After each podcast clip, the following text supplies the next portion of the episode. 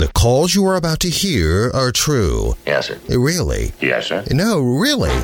It's Whidbey Island 911. Here's Brad and John. All right, son, the party's over. Let's have that grenade. Okay, here comes some uh, 911 calls from out of Whidbey Island.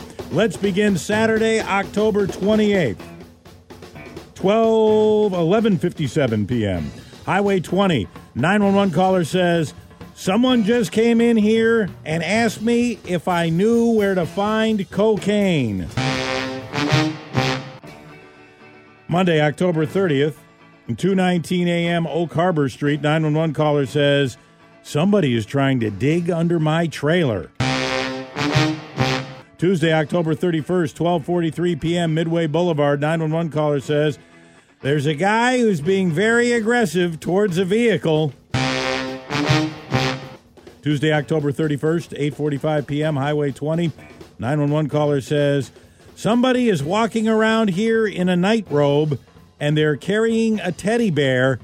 I think they're in an altered state." Living that robe life. Wednesday, November 1st, 1:33 a.m. Highway 20, 911 caller says, "Two kids are beating up a car." A lot of aggression against cars in this episode. And finally, Friday, October 27th, 12:17 a.m., Highway 20, 911 caller says, "Someone is throwing grapefruit grapefruit-sized rocks into the road." I'll call the office, get a couple of black and whites up here to take them in.